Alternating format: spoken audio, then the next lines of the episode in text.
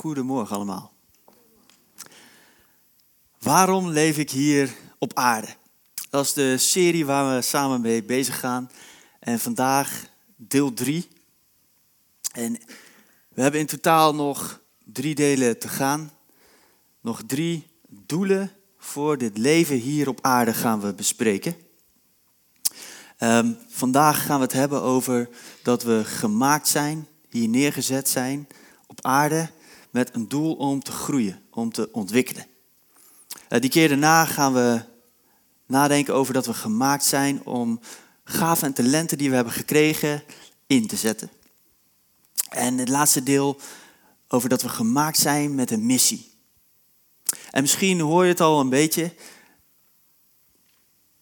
Deze doelen voor dit leven hier op aarde komen vanuit een bepaald perspectief. En dat hebben we in het vorige deel van deze serie besproken. En ik kan me voorstellen dat er mensen zijn, vandaag is het eigenlijk iedere keer zo, die, daar, eh, die nieuw zijn of die voor het eerst zijn, die de vorige deel niet hebben meegemaakt. En daarom even kort, want dat is best wel heel erg cruciaal voor die doelen die we samen gaan bekijken. Om even een, een beeld te hebben van dat perspectief van God op dit leven hier op aarde wat wij leven.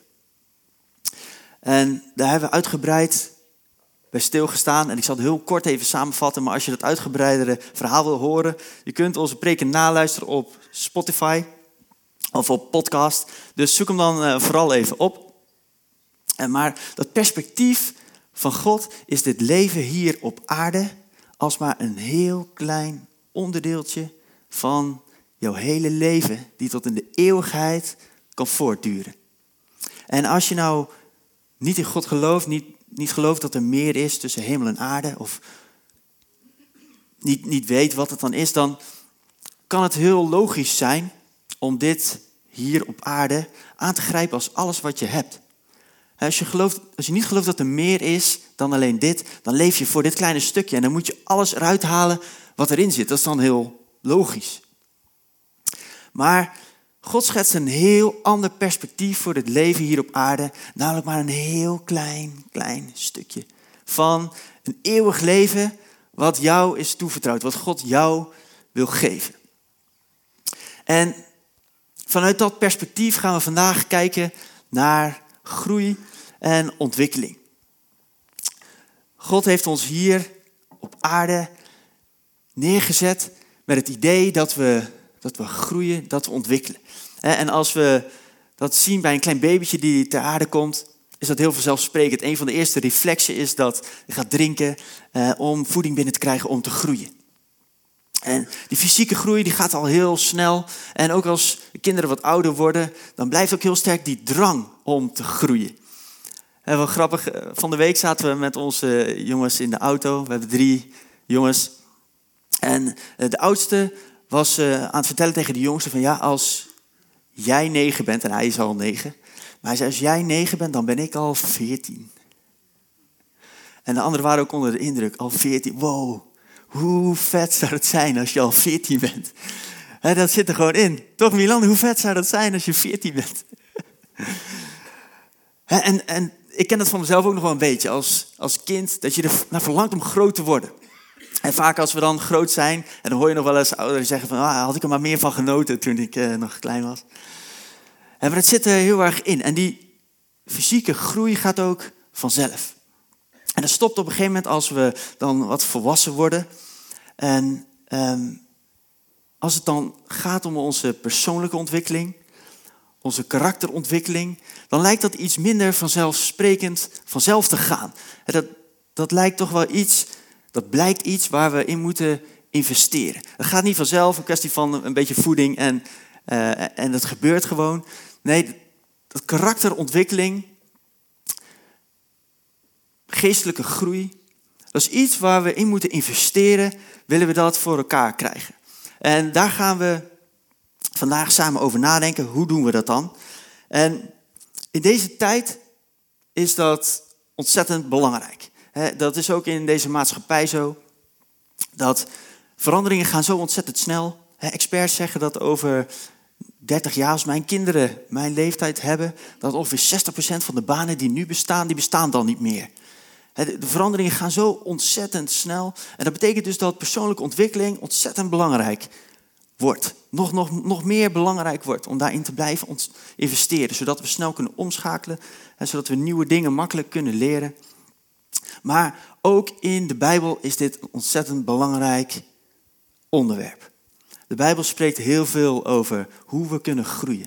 Hoe we volwassen kunnen worden. Als het gaat om ons karakter. Als het gaat om persoonlijke ontwikkeling, om geestelijke groei. En daar wil ik met jullie een stukje over lezen vanuit de Bijbel. En dat gaan we doen vanuit Efeziërs. En even voor de mensen die hier uh, vandaag zitten en helemaal niet gewend zijn om de Bijbel te lezen. Efeziërs is een brief geschreven door een man genaamd Paulus. En die Paulus die ging de wereld over om kerken te stichten. En hij stichtte een kerk in Efeze.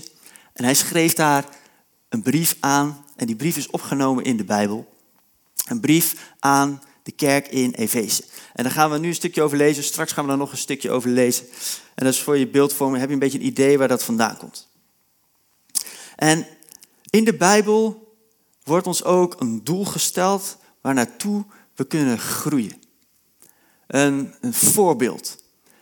En dat voorbeeld is Jezus. Jezus als voorbeeld van hoe echt als volwassen kunnen zijn. Hoe we geestelijk volwassen kunnen zijn.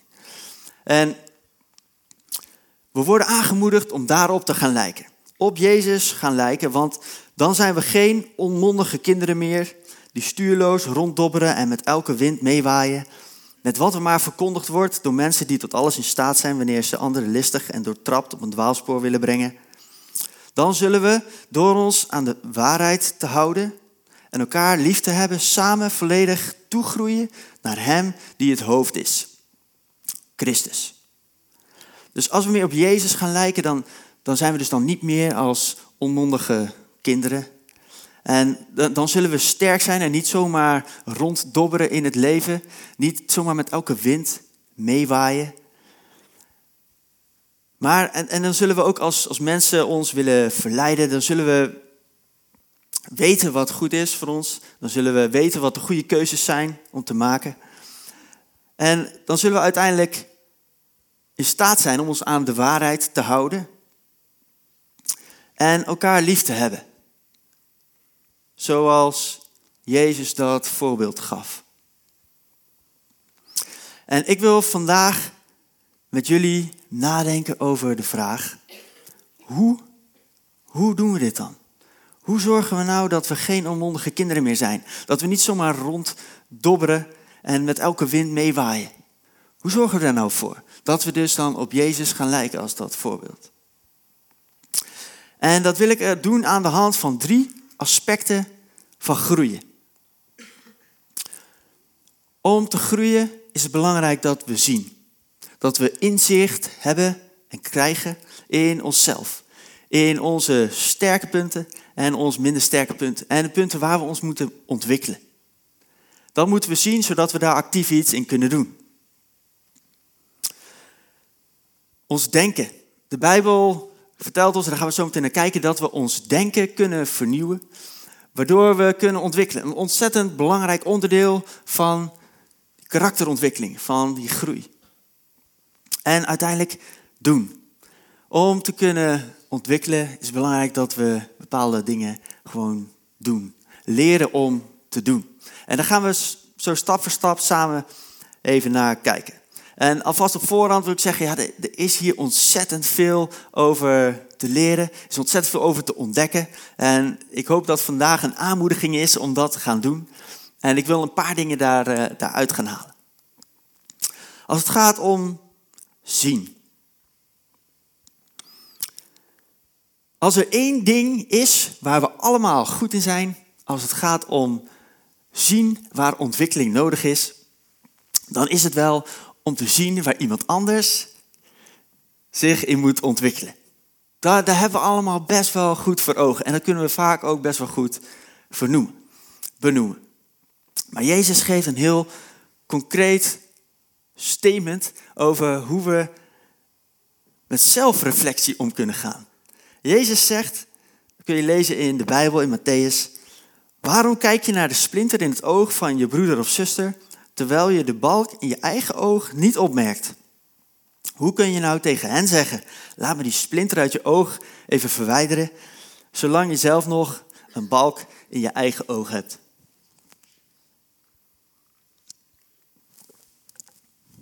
Jezus wint er geen doekjes om. We kunnen heel goed bij anderen zien waar ze zich moeten ontwikkelen, maar het is ook heel belangrijk om te kijken naar onszelf. Waarin kunnen we zelf nou nog groeien? Waarin kunnen we nou meer volwassen worden? En tegenwoordig is hier best veel aandacht voor. In cursussen en studies, opleidingen die je hebt gedaan. Met een duur woord noemen we dat introspectie. Naar onszelf kijken. En er zijn een heleboel tools ontwikkeld om daarmee aan de slag te gaan. En vaak zie je dat je zwakkere punten, je ontwikkelpunten, je uitdagingen, allergieën, valkuilen, zijn vaak verbonden aan je kwaliteiten. De dingen waar je heel goed in bent. Dus als je heel veel kwaliteiten hebt en iedereen die hier zit heeft bepaalde kwaliteiten. En vaak daaraan verbonden zijn ook je valkuilen. En een voorbeeldje van hoe dit kan werken. Een kwaliteit van mij persoonlijk is bijvoorbeeld dat ik redelijk daadkrachtig ben. Als ik ergens van overtuigd ben om iets te gaan doen, ben ik ook geneigd om het dan te gaan doen, ervoor te gaan. Bijvoorbeeld hier in de kerk, op de bouw van de kerk, laten we dingen gaan doen. Dat, is, nou, dat zit in mijn eh, karakter, dat is een kwaliteit.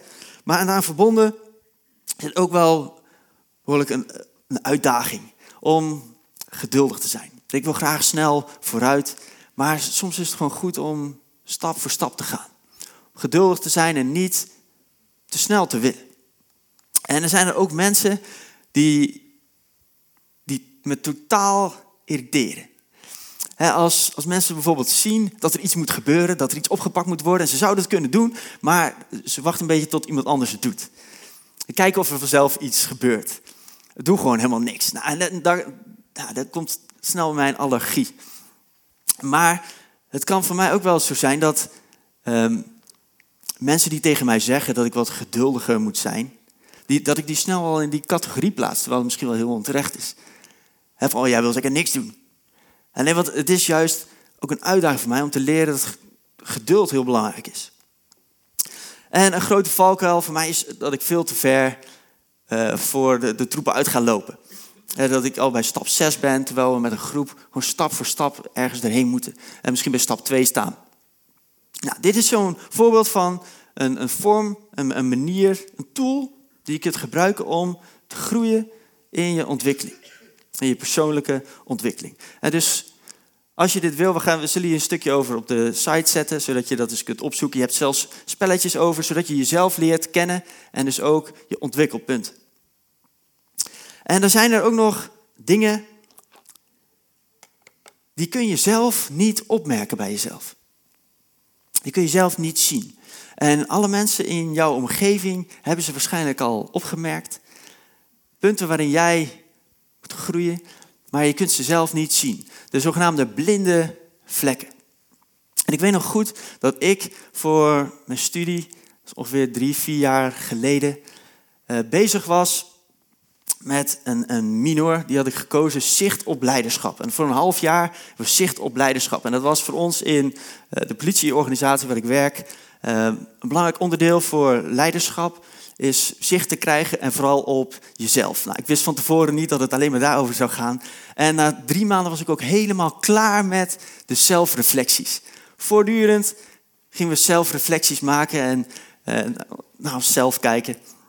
En op een gegeven moment waren zo'n zo'n drie, vier maanden bezig. We hadden een heel portfolio gemaakt van ontwikkelpunten. En kregen we de opdracht om in groepjes van drie dat portfolio te gaan bespreken.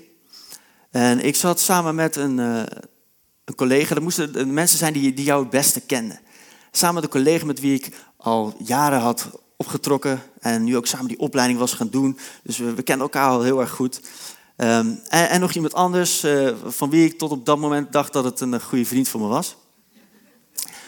En we moesten ons portfolio aan elkaar uh, laten zien. En um, op zoek gaan naar, is, mist daar nog iets? Wat heb jij van jezelf over het hoofd gezien? En um, nou ja, die, die, die ene die jongen dus, die, die kijkt zo mijn portfolio door. En ik was best trots op alle dingen die ik allemaal gevonden had bij mezelf. En Ehm, op een gegeven moment zegt hij, ja, ik, ik mis nog één iets eigenlijk, wat ik, wat ik me zo met, meteen te binnen schiet. En ehm, ik dacht van, nou, het lijkt me sterk, maar... Uh, hij zei, nou, jij kunt wel eens arrogant overkomen. Zei hij gewoon tegen mij. En ik dacht, gast, arrogant is echt super naar, hè? Als je je beter voelt dan anderen. En dus hij zei er nog wat dingen achteraan om het een beetje goed te praten, maar dat ging eigenlijk langs me af. En ik merkte ook dat mijn wenkbrauwen langzamerhand een beetje naar beneden gingen staan. En al snel had ik voor mezelf besloten, dit ga ik langs me neerleggen. dit, dit gaat natuurlijk weer net eventjes te, ver. En al het gedoe met zoeken naar ontwikkelpunten. En ik, ik zat s'avonds thuis en, uh, en toch popt het weer op. Dus ik besprak het uh, met Elle. En ik zei, uh, ja, die, die, collega die zei dus dat ik wel eens arrogant kon overkomen. En ik vertelde Elle hoe dat psychologische gedoe tijdens die studie, nu toch echt mensen tot waanzin aan het leiden was. En ik zag bij Elle een beetje een glimlach ontstaan. En dat begreep ik niet, want ik was serieus. Dus ik zei, waarom lach je? En ik weet nog precies wat ze zei. Is al drie, vier jaar geleden. En ze zei, ja, ik kan me daar best wel iets bij voorstellen.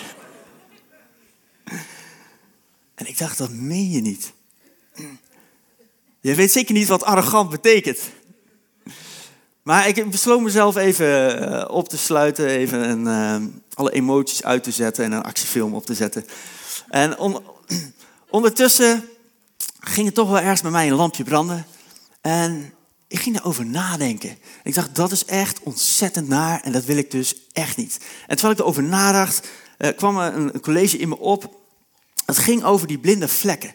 En hoe ieder mens gemiddeld 3,4 blinde vlekken heeft. En dat je zelf dus totaal niet in staat bent om die blinde vlekken te zien. En ik dacht, zou dit er één zijn? En ik ben daar voor een periode mee bezig gegaan en verschillende dingen ontdekt over deze blinde vlek. En een van die dingen is projectie. Ik heb voor mezelf ontdekt dat de dingen die ik belangrijk vind, mag ik niet zomaar projecteren op anderen. En onbewust doe ik dat best wel eens. Ik vind het voor mezelf heel belangrijk om gericht bezig te gaan met hoe ik mijn leven invul. En te leven naar de dingen die ik ook echt belangrijk vind. dus ik vind het belangrijk om te investeren in mijn huwelijk. Ik vind het belangrijk om een goede vader te zijn in mijn gezin. En ik vind het belangrijk om bezig te zijn met de bouw van de kerk. Ik, het zijn een aantal dingen in het leven die vind ik gewoon heel belangrijk en die wil ik goed doen. Ik wil aan de hand daarvan mijn leven inrichten. En wat nou als een, een collega uh, er nog een extra vriendinnetje op nahoudt? En dan vind ik zijn, zijn gedrag vind ik niet oké. Ik ben daar helemaal niet mee eens. Ik vind dat hij dat niet moet doen. Maar als ik dat niet doe, ben ik dan beter? Als ik nou leef volgens mijn eigen standaarden en ik ben daar heel zelfverzekerd over, kan het best wel zo zijn dat ik dat dan projecteer op anderen. En ik heb ontdekt dat, uh, dat ik dat best wel eens kan doen. Nog iets anders wat, uh, wat Elle tegen mij uh, zei, is, uh, nou, het kan misschien ook wel aan je uiterlijk liggen, zei Elle. En ze bedoelde dat heel uh, genuanceerd, heel liefdevol. Uh, zei ze van, nou, als jij daar dan zo staat en je kijkt een beetje nors, dan, dan zou je best wel eens anders kunnen overkomen als hoe je daadwerkelijk bent. En ze zei, weet je wat het beste kunt doen? Je kunt het beste of gewoon praten of glimlachen. En als je dat nou doet, dan, dan kom je waarschijnlijk al een stuk beter over.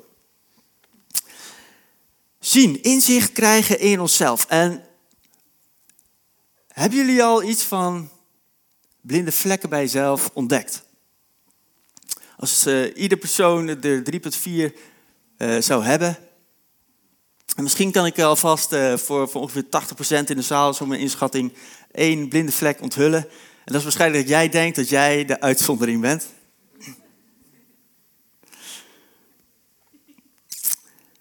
Inzicht krijgen in jezelf was een belangrijk iets om te kunnen groeien in karakterontwikkeling.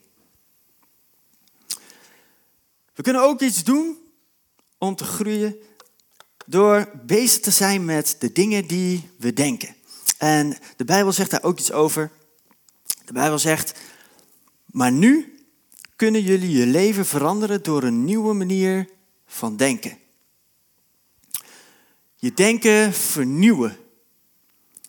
Dus wij kunnen daar actief mee aan de slag. Iets wat dus niet vanzelf gaat, maar iets wat wij actief kunnen doen. Heel veel gedachten die komen in ons op, maar wij kunnen daar iets mee.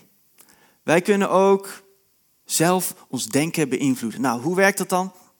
En dat is best wel iets complex. Want sommige dingen komen gewoon op je af en je lijkt soms ook slachtoffer te kunnen worden van je gedachten, alle dingen die je denkt.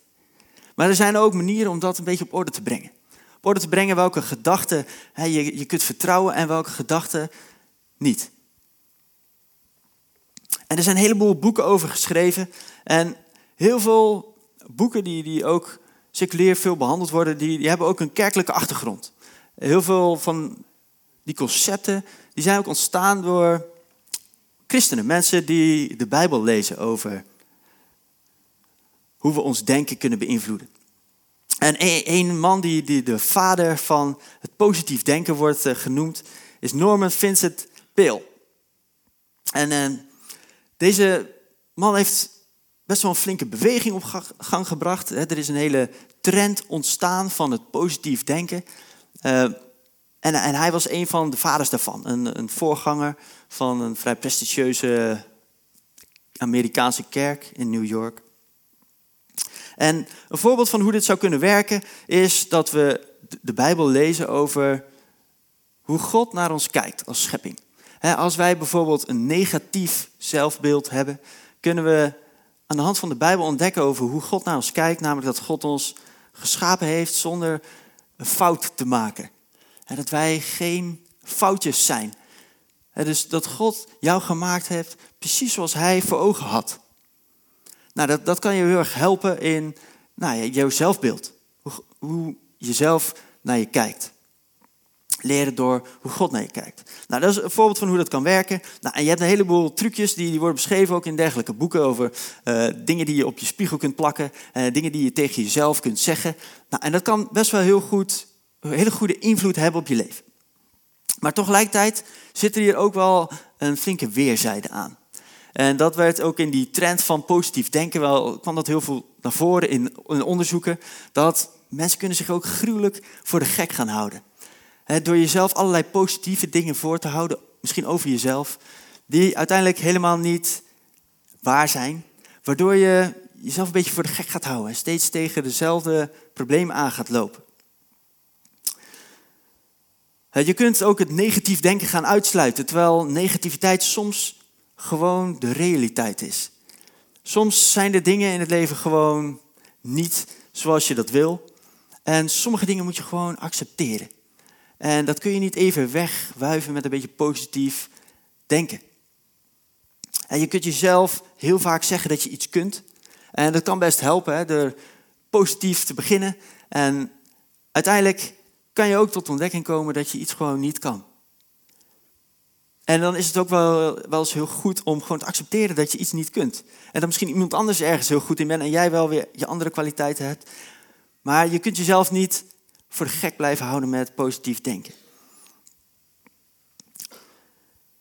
Tegelijkertijd moedigt de Bijbel ons wel aan om bezig te gaan met wat we denken. En iets wat voor mij persoonlijk heel goed werkt als het gaat om het beïnvloeden van mijn denken, is het door is na te denken over waar ik mijn tijd mee vul, waar ik mee bezig ben. De boeken die ik lees.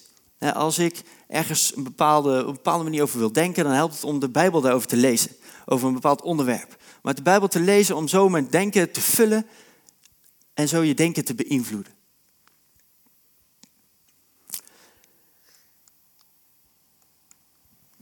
Doen.